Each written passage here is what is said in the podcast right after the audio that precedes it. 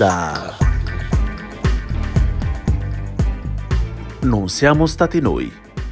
Programma musicale a cura di Arcadio Baracchi e Jacopo Fallani. E benvenuti a una nuova puntata di Non siamo stati noi. Una trasmissione che spiega come niente si crea, nulla si distrugge, ma Tutto si elabora da Mozart e Soichiuta, cura in compagnia di Jacopo Fallani e... Arcadio Baracchi. Se non posso ballare, allora non è la mia rivoluzione. Emma Goldman. Se il nemico non si arrende, noi non nienteremo!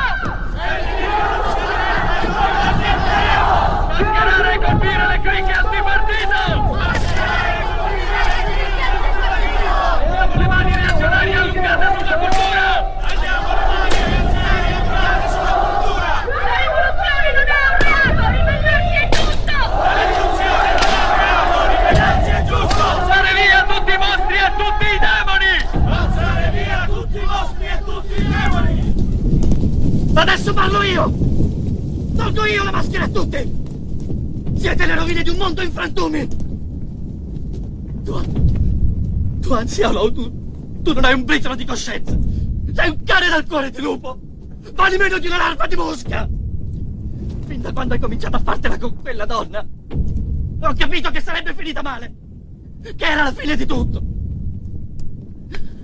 Credi che tutto ci sia permesso e che, che le disgrazie cadano dal cielo? Eh no, non è così! Siamo stati proprio noi che un poco alla volta, passo dopo passo, ci siamo costruiti il nostro destino e la nostra fine! Io sono sempre stato meno che niente! Ma anche tu, il re di giù, ora sei in ginocchio a implorare pietà! Questa è la fine per l'opera di Pechino! Non può continuare a vivere! Questo è il castigo! Il castigo! Holy shit!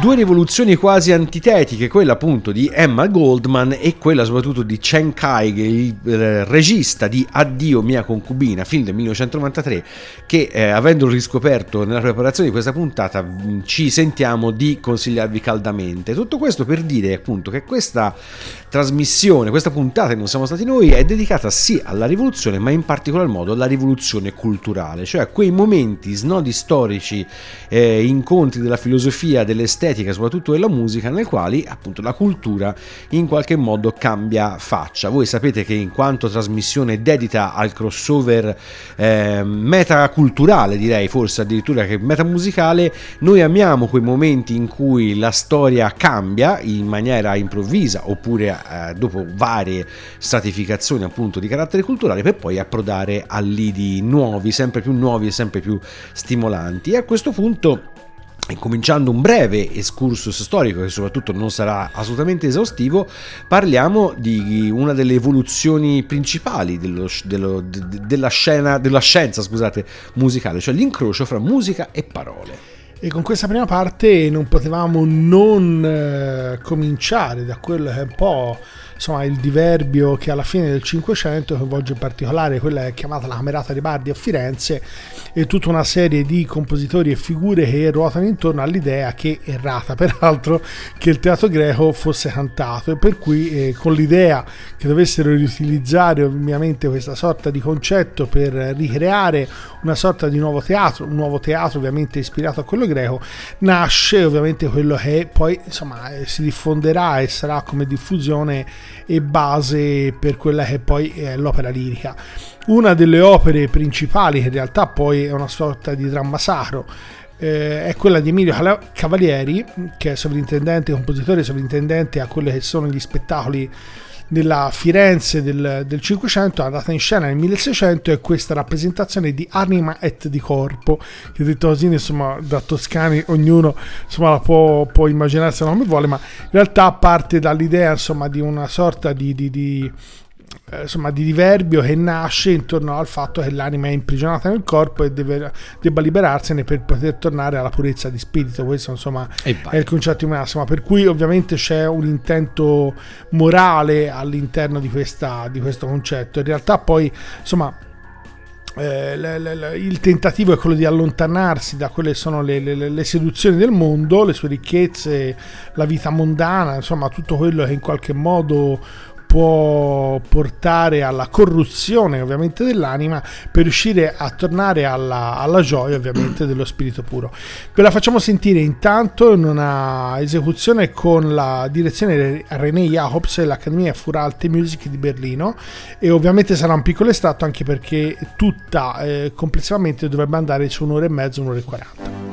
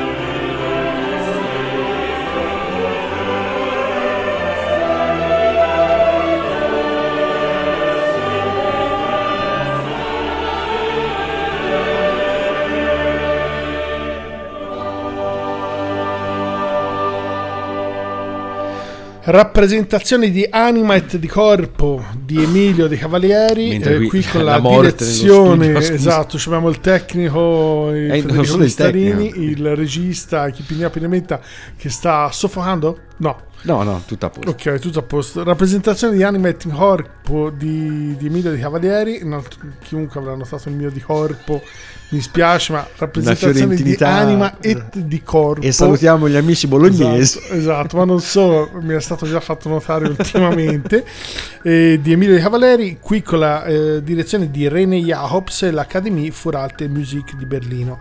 Come dicevamo, questa rappresentazione trae ispirazione da quella che poi è l'idea del recitare cantando, questa... eh, come dire, queste idee si sono fatte in particolare è partita o perlomeno viene fatta risalire alla, alla Camerata dei Bardi che in qualche modo bisogna riscoprire il teatro greco perché erroneamente si erano immaginati che il teatro greco fosse cantato e da questo avevano ricreato ovviamente questa struttura. Le opere che girano intorno a questo rapporto fra musica e parole sono, sono diverse e ci sono un po' ancora alcune diatribe su chi inizialmente insomma abbia il primato del- della prima e propria opera e chi in qualche modo sia stato il vero primo eh, fautore di queste idee. Poi in realtà eh, effettivamente come al solito è difficile dare un, eh, un- come dire, il nastro di partenza e affibbiarlo esattamente a un compositore o un individuo solo, spesso e volentieri ovviamente queste cose hanno un loro excursus e a un certo punto insomma eh, fanno sì che insomma diversi personaggi arrivano alle stesse conclusioni insieme. Nel caso specifico l'idea era quella di una fusione fra la parola e l'utilizzazione e l'amplificazione della stessa attraverso la musica ed è in fin dei conti comunque il, dire, il periodo antesignano di quello che poi sarà lo sviluppo dell'opera lirica anche se eh, diciamo che come forma di intrattenimento eh, da lì a poco sarà veramente molto in voga perché già negli anni 28-30 nascono i primi teatri, eh, il Samoise di Venezia dovrebbe essere il primo 1628, ma diventa subito praticamente una come dire, una fiorente attività commerciale che arriverà tranquillamente fino ai primi dell'Ottocento, quando poi in realtà insomma ci saranno una serie di diatribe anche su quello che ovviamente può essere partite già in realtà nel Settecento, più o meno morale all'interno ovviamente di questo mercato della, dell'opera lirica e lasciamo un po' questi lidi appunto di moralità, ma restiamo in Italia perché giustamente quando parliamo di incrocio fra musica e parole, al di là della notissima produzione italica eh, nell'ambito della lirica non possiamo non parlare dei cantautori. Allora, chiaramente cantautore è una specie di tautologia perché in, indica sostanzialmente una persona in grado di eh, scrivere e cantare una canzone, questo va, va, da sé. Soltanto che come cantautore eh, la storiografia patria indica proprio un, una specialità degli, degli italiani, soprattutto di quei notissimi compositori che noi conosciamo bene, insomma, che dagli anni 60 in poi si affermano descrivono come prodotto tipicamente autoctono, neanche fosse sangiovese, perché eh, il cantautore italiano nell'immaginario, soprattutto nella storiografia della musica, chiamiamola pop italiana, rappresenta quel personaggio, oltre ad essere in grado appunto di scrivere e di cantare, ma rappresenta un po' il trade union culturale fra la grande tradizione degli chansonnier eh, francesi e i grandi cantanti folk della tradizione statunitense, con una pennellata ogni tanto di musica popolare, anche questa tipicamente italiana. In realtà però il cantautore è veramente una definizione più tecnica che altro e nasce molto tempo prima rispetto a questa all'etichetta così come la conosciamo noi. Addirittura la prima eh, vera testimonianza storica del termine cantautore viene rimandata addirittura ad Armando Gil. Il nome non vi dirà moltissimo, ma la canzone Come pioveva anno 1918 sicuramente l'avrete, l'avrete eh, incrociata più volte in qualche vecchio film piuttosto che nei ricordi della nonna, però insomma Gil è veramente il primo cantautore anche se ai tempi appunto il termine non veniva utilizzato. Il primo per il quale viene utilizzato nel vero senso della parola, cioè come mh, autore e eh, esecutore delle proprie canzoni, è eh, il termine viene utilizzato per Gianni Meccia. Gianni Meccia è un, il classico nome che non si ricorda, ma le sue canzoni in realtà le ricordiamo tutte. Il brano che ci andiamo ad ascoltare, Il Barattolo, ha due componenti bizzarre. Eh, il, è l'esordio alla alla orchestrazione e all'arrangiamento di Ennio Morricone che noi abbiamo fatto, vi fatto, abbiamo fatto ascoltare in tante salse e soprattutto a Morricone si deve l'invenzione di questo suono di, di barattolo che lui aveva ottenuto proprio riempiendo una latta di sassi e sabbia in modo da poter eh, simulare il suono del barattolo che rotola come, cita la, come recita la canzone stessa. Però appunto la, la curiosità appunto che Meccia in realtà poi venga ricordato per queste canzoni totalmente soft eh, e alle quali soprattutto i nostri genitori sono sicuramente molto affezionati, ma che non venga assolutamente mai messo in, in correlazione con la generazione dei, dei André, dei Paoli, eccetera, quelli che verranno dopo, anche se appunto può vantarsi di avere questa primogenitura. Ce l'andiamo proprio ad ascoltare con questa collaborazione con Ennio Morricone e Gianni Meccia, Il Barattolo. Rotola, rotola, rotola strada facendo rotola, rimbalza qua e là. La la la la la, rotola, rotola, rotola, come il mio amore inutile, dove mai finirà? Tratta il mio cuore così come fosse un barattolo. Lo fa girare qua e là, senza nessuna pietà. Forse neppure lo sa perché lo fa. Rotola, rotola, rotola, strada facendo rotola, gira, rimbalza rotola, come il mio amore inutile, dove mai finirà?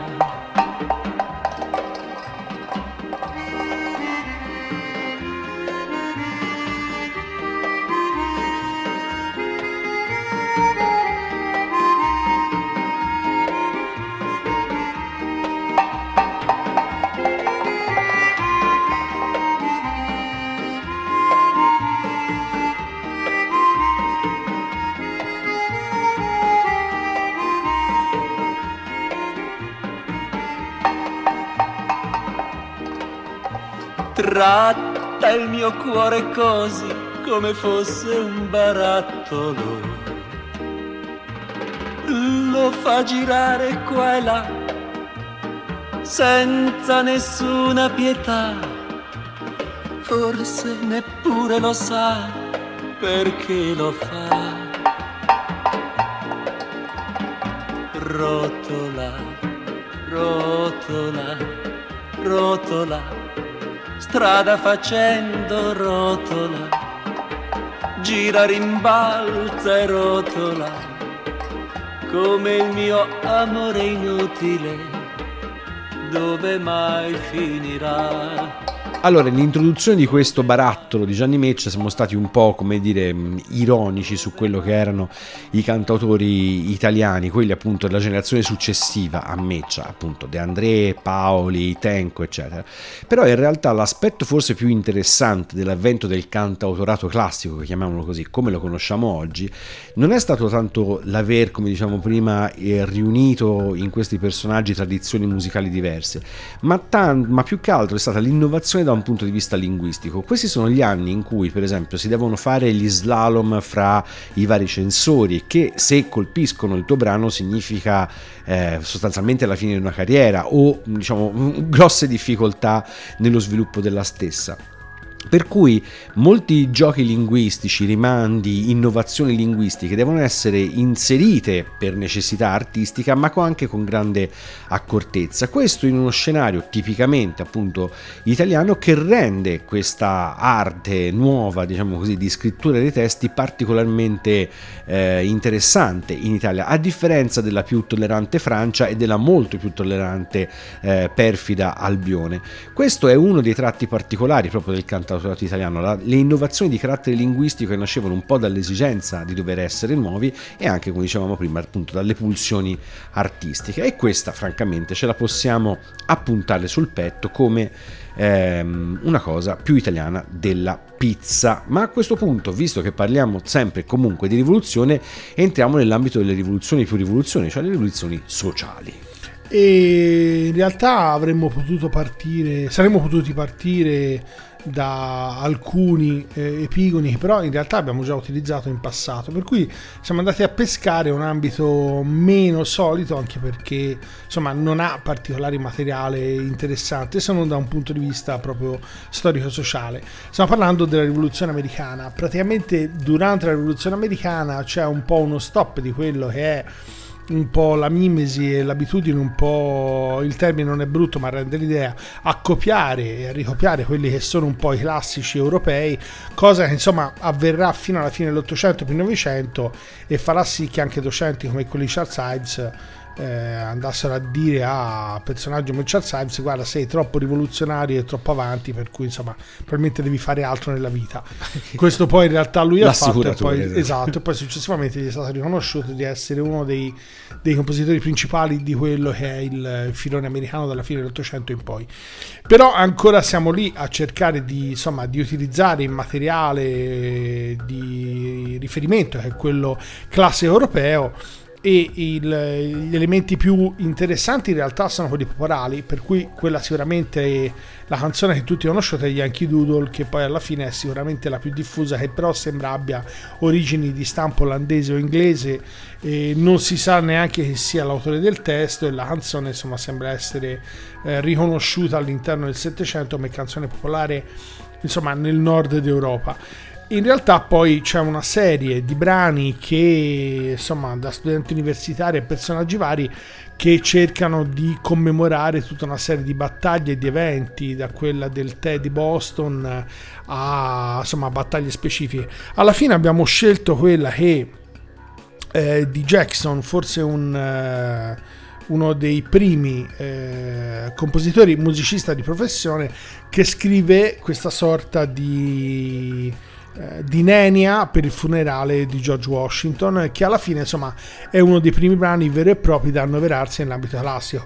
E, e dovete anche prenderla in, dire, in, relazione a quello che è il clima e le dimensioni insomma del, dell'ambito americano dal punto di vista culturale, perché eh, ovviamente è un elemento tardo Settecento e non è così ovviamente da un punto di vista musicale particolarmente interessante, lo è più da un punto di vista documentale che non ovviamente musicalmente, anche perché insomma si tratta di una melodia abbastanza semplice, però insomma è un primo spunto che non ha un'ascendenza popolare, ma tende ad andare verso quella della dimensione classica. Facciamo dunque sentire questa composizione di George K. Jackson, The Funeral Dirge for General Washington, brano della fine del Settecento, sembra da annoverarsi nel 1799, eh, diciamo forse uno dei primi brani musicali di stampo, diciamo, diremmo insomma più classico.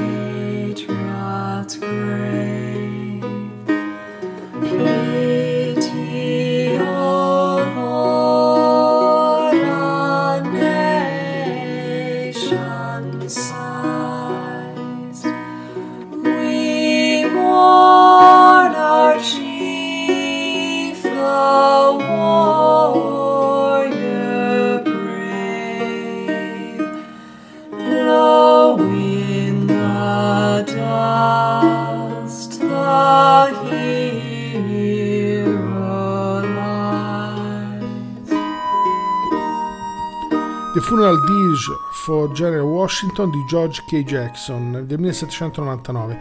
Come avete sentito, il brano è un po' quello che viene definito un po' il grande risveglio delle attività musicali classiche della fine del Settecento in America. Vi dovete ovviamente immaginare un, uh, un territorio insomma, colpito fortemente dalla guerra civile e eh, però insomma che uh, abbandonando un po' quelli che sono i lidi dei territori della musica popolare che in realtà poi nell'ambito americano non, insomma, non sono mai venuti meno e però si dirige insomma, verso l'ambito lassio rimanendo fortemente legato e questo lo sarà per buona parte dell'Ottocento tutto e parte addirittura del Novecento a quelli che sono un po' gli stilemi europei per cui prendono e saccheggiano a piene mani e come riferimenti un po' bloccati a parte alcuni personaggi che vanno veramente ben oltre tipo si diceva prima Charles Ives Phillips, ma molto insomma, legati, quasi insomma, limitati da quelli che sono riferimenti culturali, musicali e classici europei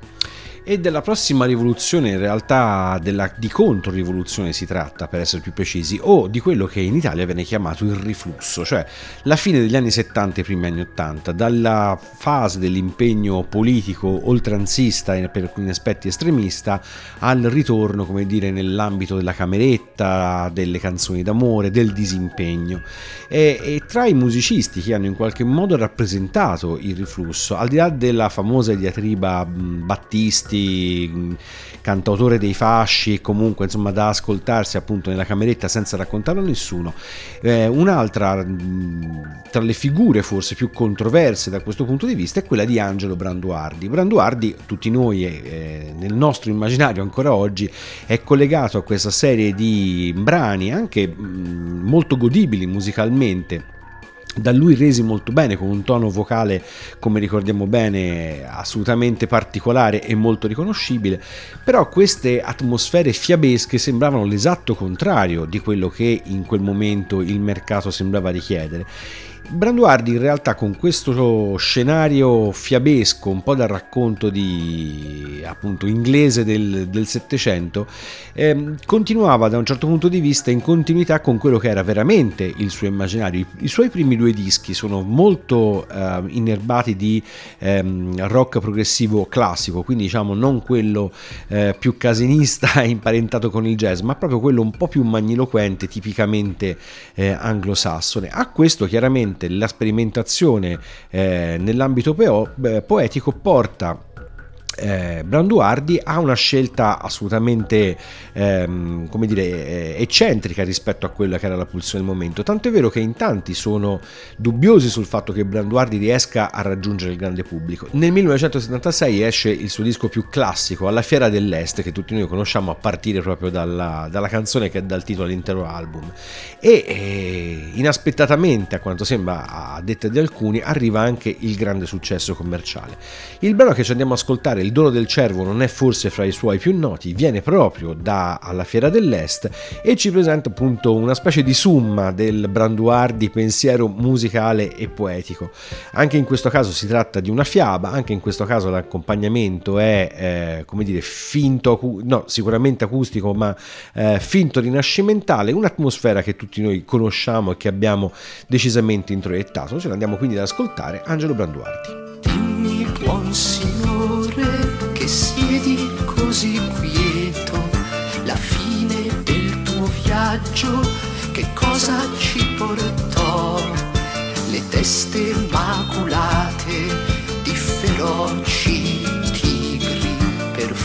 Fartene tappeto le loro pelli sulle colline fra il quarto e il quinto mese. Io per cacciare da solo me ne andai. E fu così che col cuore in gola una guarda io tendevo ed invece venne il cervo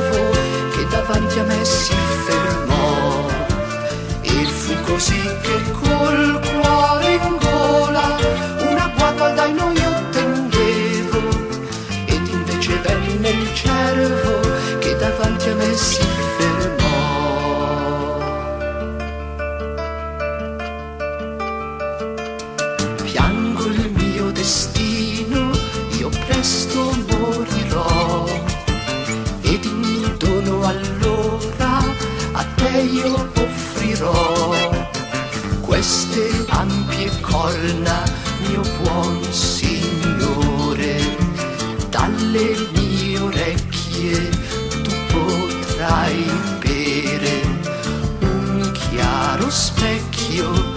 sarà per te il mio occhio, con il mio pelo pennelli ti farai.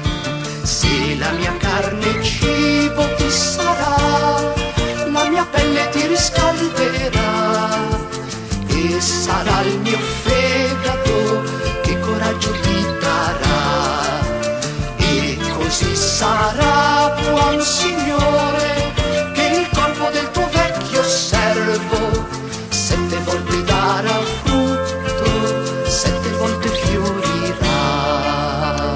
In realtà dietro l'inaspettato successo di Angelo Branduardi non ci sono a quanto pare i flussi e riflussi di carattere politico e sociale, ma la mano molto astuta di David Zard che eh, ai tempi grande impresario che poi ha steso la sua ombra a tratti piuttosto fosca per tutti gli anni 80 e anche anni 90 eh, appunto ha manovrato perché Branduardi venisse correttamente esposto al grande pubblico. Però devo dire che l'operazione in realtà è molto riuscita. Branduardi ha portato in giro in quegli anni siamo appunto alla fine degli anni 70 primi anni 80 in un'atmosfera nella quale non era semplicissimo suonare dal vivo ricordando le varie contestazioni a Sant'Ana, le Zeppelin, allo stesso De Gregori. Uno spettacolo che richiamava moltissimo pubblico e che era comunque musicalmente di altissimo livello sempre nell'ambito di quello che era appunto lo scenario musicale tipicamente eh, branduardiano. Quindi mh, da, per una volta magari onore e merito a David Zard, oggi Branduardi come sappiamo è mh, come dire, un, un, po' sfiorito diciamo, nell'immaginario nel, nell'ambito della grande musica pop, però chi ultimamente ha avuto modo di vederlo magari in televisione cantare col suo tipico tono di voce e suonare ancora il violino come appunto qualsiasi violinista folk può riconoscere nel suo tipico stile, eh, vabbè, fa sempre, fa sempre, piacere, diciamo così. E poi, insomma, Branduardi ha dei fan insospettati nella redazione, non siamo stati noi e lo sapete bene se ci avete già seguito, qualcuno sorride. Bene, ma a questo punto c'è un'inversione a 180 gradi perché dalle atmosfere folk e fiabesche di Branduardi finiamo sul lettino di Freud. Poi la prendiamo particolarmente larga, poi spieghiamo il perché. In realtà non so quanto Tolstoi ne fosse a conoscenza, ma sembra che la sonata a Kreutzer, che non era in realtà originariamente dedicata a Kreutzer, ma a un uh, virtuoso Bridge Tower, amico di Beethoven, che sembra, insomma, ve la facciamo un po' breve, eh, a un certo punto, dopo una dedica un po' scherzosa, che sembra praticamente gli abbia dedicato Beethoven all'amico, perché nella prima esecuzione furono loro due, la sonata intorno al 1802-1803, mi sembra che questa, eh, insomma, la, la, la, scritta citasse una sorta di sonata mulattica composta per il mulatto Bridge Tower, che in realtà poi sarebbe Bridge Tower ma eh, distorto. Gran pazzo e compositore mulattico, insomma, questa sembra che fosse mulattico. La, mulattico sì, questa è la, mm. la, parte che ho trovato. Poi in realtà sembra che i due si fossero tutte e due invaghiti di una ragazza, fossero andata da questa eh, Guicciardi a fargli sentire questa sonata e poi avessero litigato per la stessa ragazza al che Beethoven avesse levato questa sorta di dedica all'amico per indirizzarla a Kreutzer che in realtà era un organizzatore l'organizzatore più famoso a Vienna eh, collaboratore del, dell'ambasciatore francese Bernadotte. Tutto questo perché eh, diciamo Sonata a Kreutzer è un romanzo di Tolstoi che ha un quadro psicologico piuttosto forte. Siamo alla fine dell'Ottocento siamo già in odore della ambito psicologico, naturalmente Freud è un po' l'epigono di una serie di excursus, eh, di indagine eh, scientifica e media e poi porteranno a lui e alla sua affermazione alla psicologia e peraltro insomma non è così scontatamente accettata neanche oggi da una fetta enorme di persone. Per cui poi alla fine quello che è il, il romanzo ha però quello che è un tema centrale e in realtà poi ne riparleremo alla fine di questa puntata ma insomma in soldoni sembra che la musica sia motivo del tradimento del personaggio che all'interno insomma, del, del, viaggio in treno non si sa in realtà uno dei due personaggi non, non si sa bene chi sia non, insomma non dirà mai il proprio nome e, e insomma, diciamo, prende il racconto di, di quest'uomo che narra insomma, di aver forse assistito, ma non è ovviamente certo, a quello che è l'infedeltà, il tradimento della moglie che, invaghita di un musicista, sarebbe tramite questa sonata, si sarebbe ovviamente infatuata di quest'uomo e avrebbe, avrebbe tradito il proprio marito con lo stesso, ovviamente dopo aver suonato insieme questa sonata a Kreutzer. Ve la facciamo sentire, ovviamente la sonata è, oh, è una delle sonate considerate più difficili e sicuramente la più lunga di Beethoven, siamo intorno addirittura a 40 minuti, ci sono delle motivazioni anche strutturali, anche se per noi, fra virgolette, un pochino eh, come dire, più tecniche, per cui è diventata poco apprezzata addirittura fino al 1830, cioè già tre anni dopo c'è una citazione di Berlioz che dice insomma, che 99 parigini su 100 non la sentivano e non la capivano. Comunque ve la facciamo sentire qui in una versione, quella che secondo noi insomma, è la più interessante di Isaac Perman al violino e Vladimir Askenazi al pianoforte.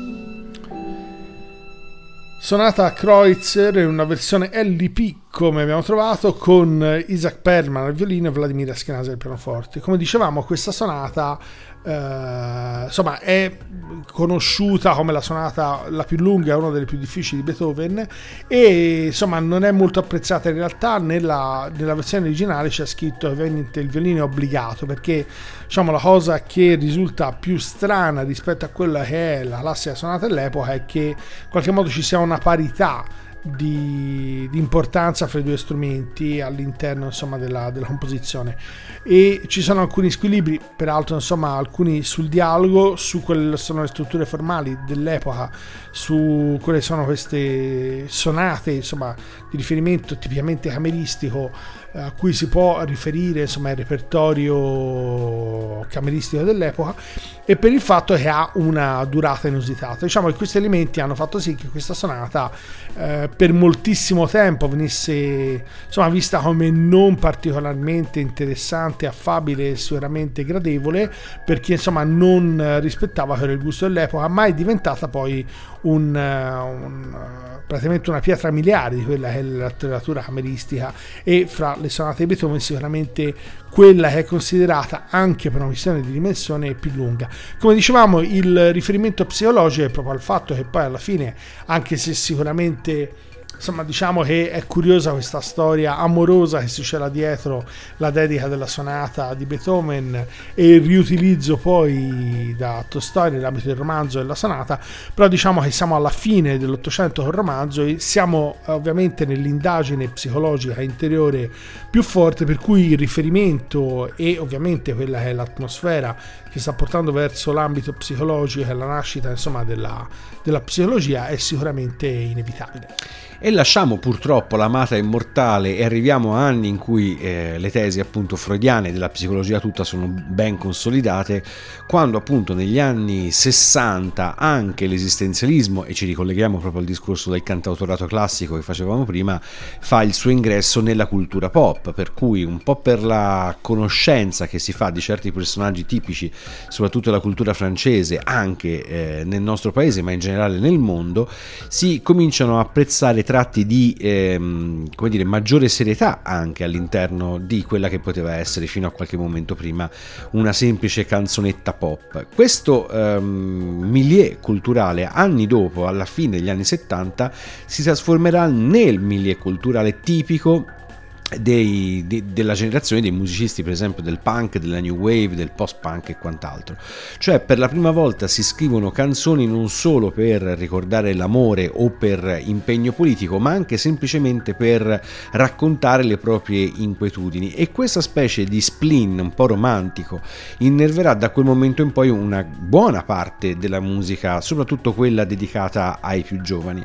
Da questo punto di vista l'ispirazione, diciamo, genuina che nasceva in quell'ambito culturale diventa man mano sempre più materia anche per i musicisti pop molto affermati e per indicare una tendenza appunto dei tempi siamo andati a prendere addirittura Billy Joel. Billy Joel, come voi sapete, grande cantante, pianista, intrattenitore, autore di grandi classici della musica, soprattutto fine anni 70, primi anni 80. Nel 1982 Joel nel suo The Nylon Curtain comincia comincia a occhieggiare a un tipo di musica che non è esattamente la sua, non tanto il rock classico che comunque ogni tanto aveva sempre accarezzato, ma appunto queste sonorità un po' più ossessive tipiche della uh, New Wave, anche se in salsa decisamente pop americana. Il brano che ci andiamo ad ascoltare, Pressure, rappresenta un po' il riassunto di questo tentativo.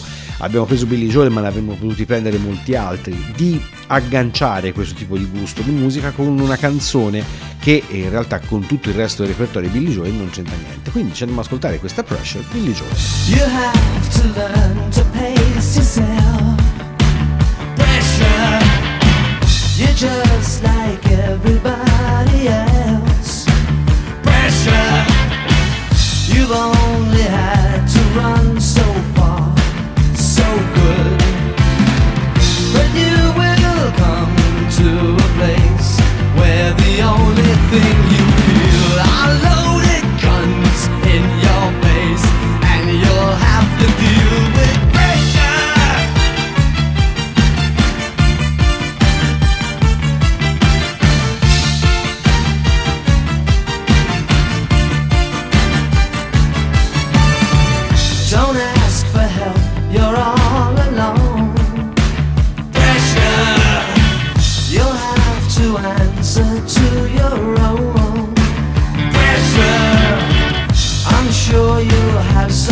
cosmic revolution out.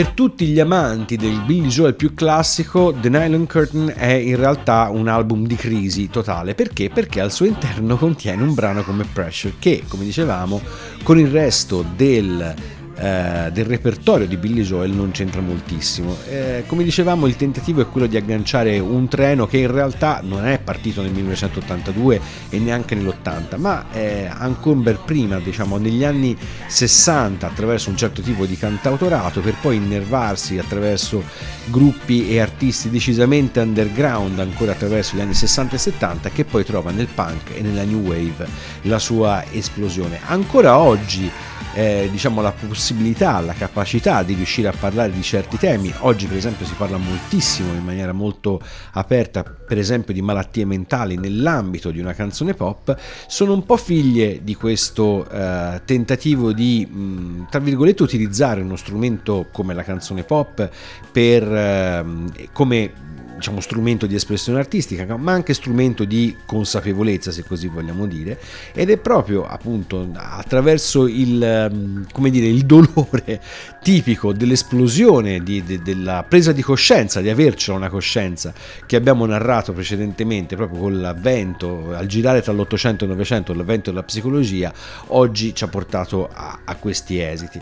Ma a questo punto ci muoviamo verso l'ultima tranche, ci allontaniamo dai nostri lidi classici per andare a abbracciare innovazioni esotiche. Potevamo prendere sicuramente Igor Stravinsky come riferimento, ma ormai l'abbiamo ampiamente usato e ovviamente quello Ma è lo riuseremo. eh, sicuramente quella è la poliarmonia insomma l'elemento che abbiamo associato fondamentalmente alla sagra della primavera ma non solo anche se poi insomma ha preso nuovi lidi quelli jazzistici però è sicuramente la fine dell'ottocento primo novecento un momento di snodo fondamentale per quello che sono le due grandi correnti diciamo quella di Stravinsky con la poliarmonia che però poi prende il filone jazzistico mettiamolo così eh, stiamo ovviamente semplificando, ma poi il senso è questo, e poi quello che è la dodecafonia con Schoenberg e la seconda scuola di Vienna, Berg e Webern, che poi in realtà insomma sfocia almeno a livello europeo in particolare con la scuola di Darmstadt e tutte le correnti che ne deriveranno.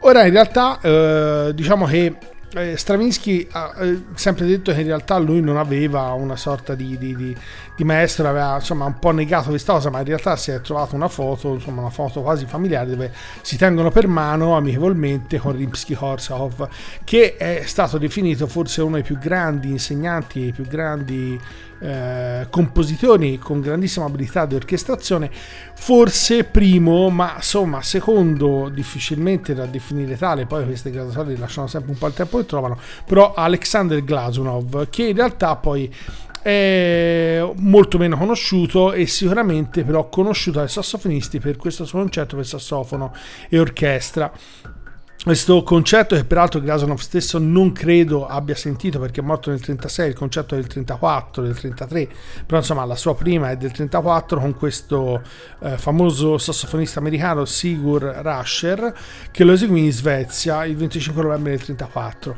Diciamo che eh, l'abbiamo preso perché fa parte insomma di, quel, di quegli elementi eh, di novità che fra la fine dell'Ottocento e i primi Novecento, in particolare eh, in moltissimi paesi, ma sicuramente eh, fortissimamente in Russia, in Germania e in Francia coinvolsero tutta una serie di compositori. Glausonov stesso, insomma, dopo essere stato docente e direttore del Conservatorio di San Pietroburgo, si trasferì a Parigi. E ve lo facciamo intanto sentire, ovviamente, come il nostro solito, un piccolo estratto, anche perché il concerto dura praticamente quasi un quarto d'ora. Qui con Eugène Rousseau al sassofono, l'orchestra de chambre di Paul Kentz, diretta da Paul Kentz.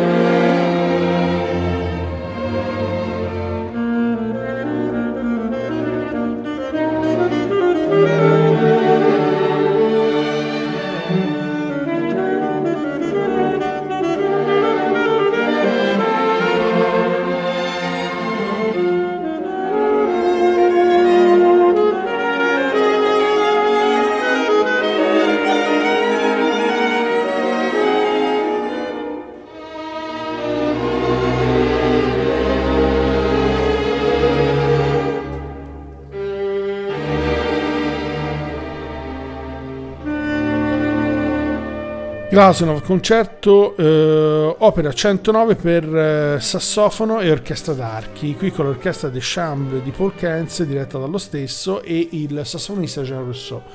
Come dicevamo, insomma, e il sassofonista è americano anche perché diciamo che dalla nascita del sassofono insomma sarebbe intorno al 1840 però eh, dovrebbe essere stato poi brevettato nel 46 eh, la grandissima diffusione principalmente fu nelle bande americane motivo per cui insomma ha avuto grande diffusione nel jazz.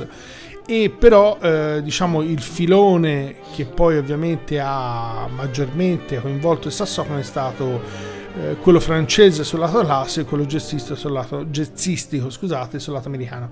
A fronte di, di, proprio di questa sorta di diffusione, Glasnov utilizza questo strumento che ha enormi potenzialità da un punto di vista anche di produzione sonora e di volume e a confronto all'orchestra lo sentite, l'avete sentito, insomma, che comunque eh, già anche in una ripresa normale il sassofono è capace tranquillamente insomma, di, di, di, di, svettare rispetto a una massa orchestrale che può avere dietro.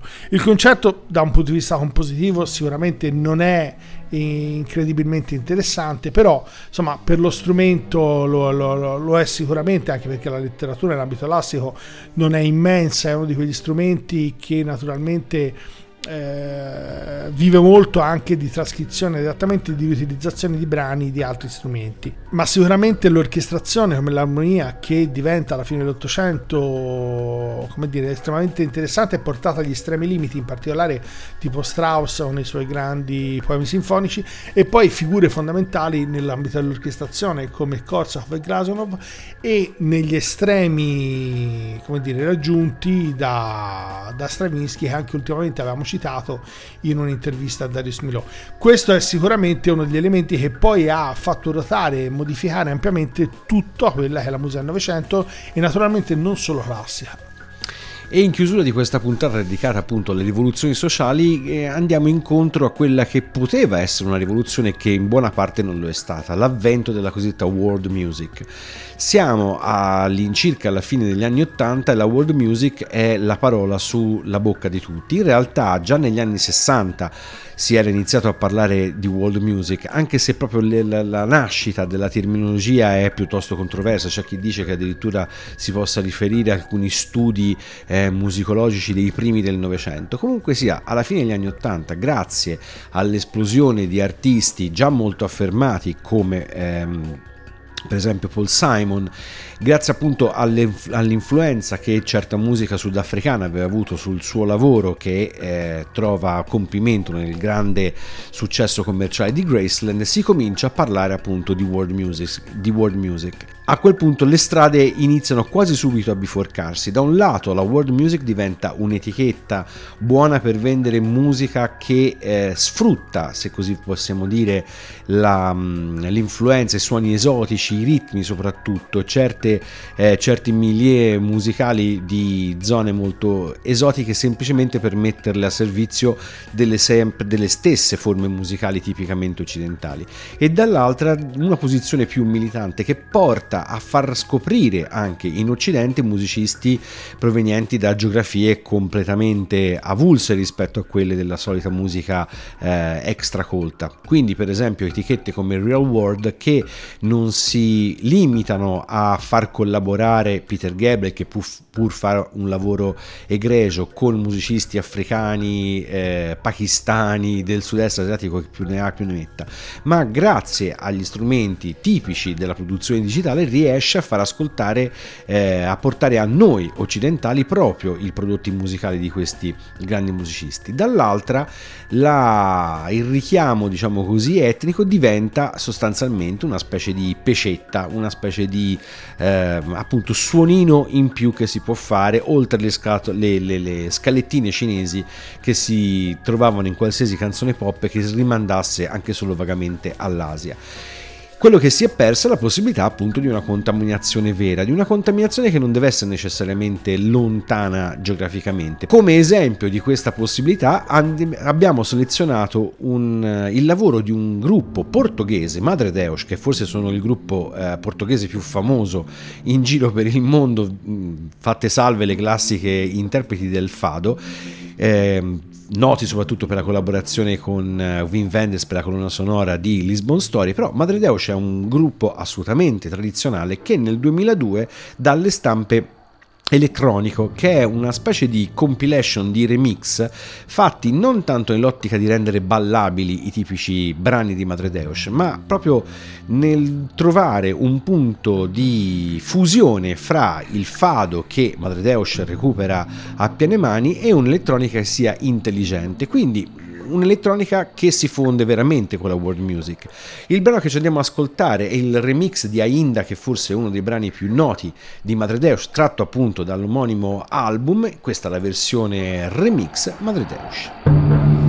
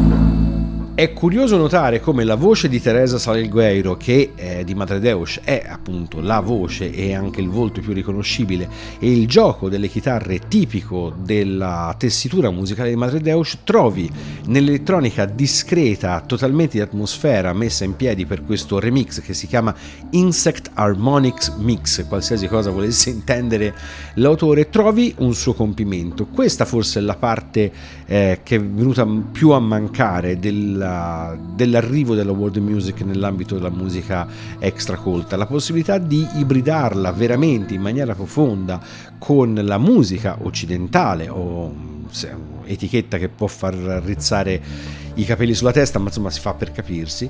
Questa ibridazione è mancata, come dicevamo prima, da un lato siamo grati alla, alla possibilità di aver ascoltato molti musicisti di zone assolutamente lontane dalla nostra, dall'altra il- l'utilizzare strumenti etnici e, e stilemi etnici per semplicemente dare un gusto diverso a quella che sostanzialmente è sempre la solita canzone.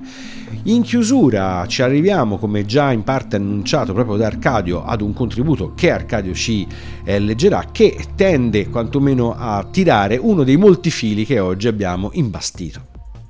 Tolstoi era profondamente ambivalente nei confronti della musica, poiché essa aveva, secondo lui, il potere di indurlo a stati mentali fittizi, emozioni e immagini che non erano suoi né sotto il suo controllo.